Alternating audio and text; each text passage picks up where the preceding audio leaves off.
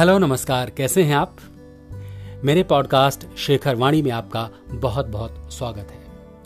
मैं हूं अरुण शेखर, लेकर हाजिर हूं प्रोग्राम दिल से दिल तक।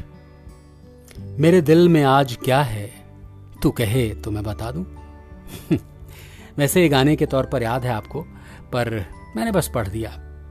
मुद्दा क्लियर है, बात एकदम स्पष्ट है कि मैं अपने दिल का एक और राज खोलने वाला हूं।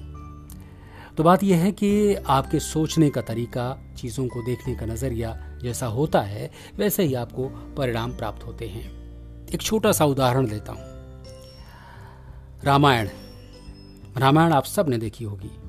जो छूट गए थे उन्होंने इस लॉकडाउन पीरियड में देख ली। वाल्मीकि ने सबसे पहले इस कथा को लिखा, फिर तुलसीदास ने अपने नज़रिए से लिखा। कथा वही है, जीवन चरित्र वही है, लेकिन फिर भी बहुत कुछ फर्क है। भारत की अलग अलग भाषाओं में इसकी रचना हुई, परंतु सब कुछ एक होते हुए भी भिन्नता है। बहुत सारी बातों में भिन्नता है।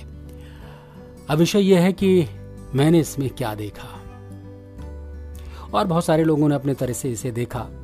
मैं अपने नजरिए की बात करूं तो मैं ये देख पाता हूं कि जब रामचरित मानस लिखी गई उस समय सामाजिक परिस्थितियां बहुत खराब थी। समाज बिखरा हुआ था। समाज के सामने कोई आदर्श नहीं था, कोई आइडल नहीं था, कोई बेंचमार्क नहीं था। पारिवारिक रिश्ते बिखरे हुए थे। सामाजिक ताना बाना छिन्न भिन्न था। राजनीतिक स्थितियां बहुत बुरी थीं। ऐसे में आवश्यकता थी एक रोशनी की, एक मशाल की, एक आदर्श उपस्थित करने की, और ये कथा हर क्षेत्र में ये काम करने में सफलता पाती है। गुरु शिष्य परंपरा, पिता पुत्र के रिश्ते, राजा प्रजा का संबंध, मित्रता का संबंध, यानी जीवन के हर पक्ष को लेकर इस कथा में बात कही गई। एक उदाहरण प्रस्तुत किया गया। जैसे मैं एक विषय की बात करूं कि राम सिंहासन पर बैठने के बजाय उत्तर से दक्षिण तक पूरे देश का भ्रमण करते हैं, वो भी राजा बनकर नहीं, एक साधारण मनुष्य की तरह। उन सभी विपत्तियों का सामना करते हैं जो एक साधारण मनुष्य करता है। कुछ भी चमत्कारिक नहीं होता। इस दौरान वो हर प्रकार के व्यक्ति से संपर्क करते हैं।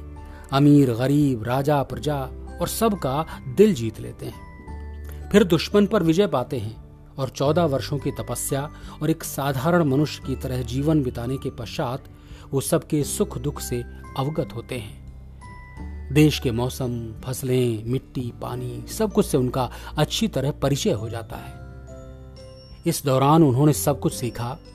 कुछ न होते हुए भी कैसे एक बड़ी सेना तैयार की जा सकती है, बड़े से बड़े दुश्मन को परास्त किया जा सकता है, उत्तर से दक्षिण तक कैसे एकता स्थापित की जा सकती है।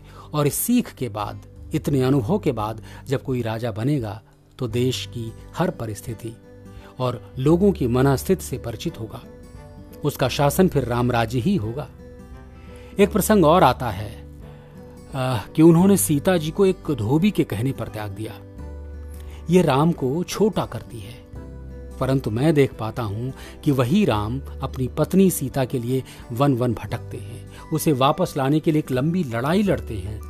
वो मामूली सी बात पर सीता को कैसे त्याग सकते हैं। जी, जब सीता के लिए राम वन वन भटकते हैं तब उनकी जिम्मेदारी थी केवल सीता और लक्ष्मण, परंतु जब वो राजा बन जाते हैं तो सारी प्रजा उनकी जिम्मेदारी बन जाती है।